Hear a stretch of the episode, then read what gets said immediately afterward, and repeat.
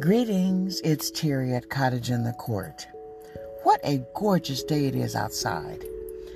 You know, last week, it seems like everywhere I went, I met a master gardener. Whether they had just begun their journey or whether they were seasoned, like myself, in the master gardener gardenhood, so to speak.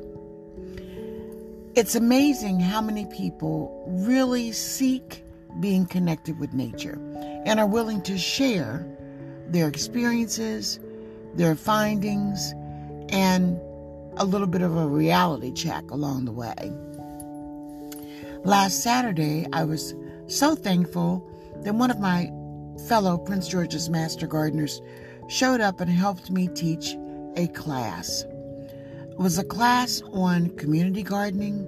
We talked about herbs and we also talked about tea. Tea, because tea has been in on the face of this earth for quite some time. And in my culture, African American women always found time to have a cup of tea. So we shared how to grow a tea garden with wonderful information from the National Garden Bureau, I shared plants that were familiar and some unfamiliar to be used in growing a tea garden. It's Mother's Day weekend.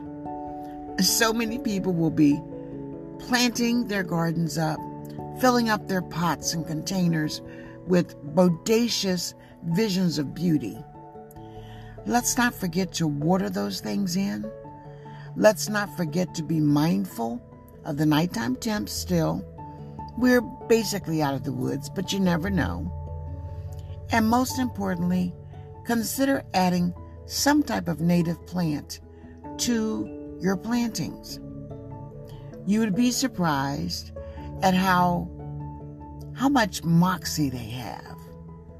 How they tend to not go down when the watering is light. They tend to shine. As I am rediscovering my garden, I am finding that my native plants have thrived even after literally a year of neglect. They have thrived. I'll be sharing more about that later. But for now, get outside, get some natural vitamin D, and make your garden uniquely yours. Have a great Mother's Day weekend.